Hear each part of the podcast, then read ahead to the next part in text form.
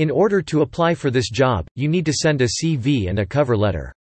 Your resume must be written professionally because, if not, your application probably won't get a second glance from any recruiter.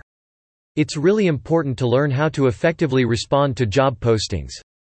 Many companies have a list of job openings on their websites. Recruiters usually don't give you prompt feedback on your application status.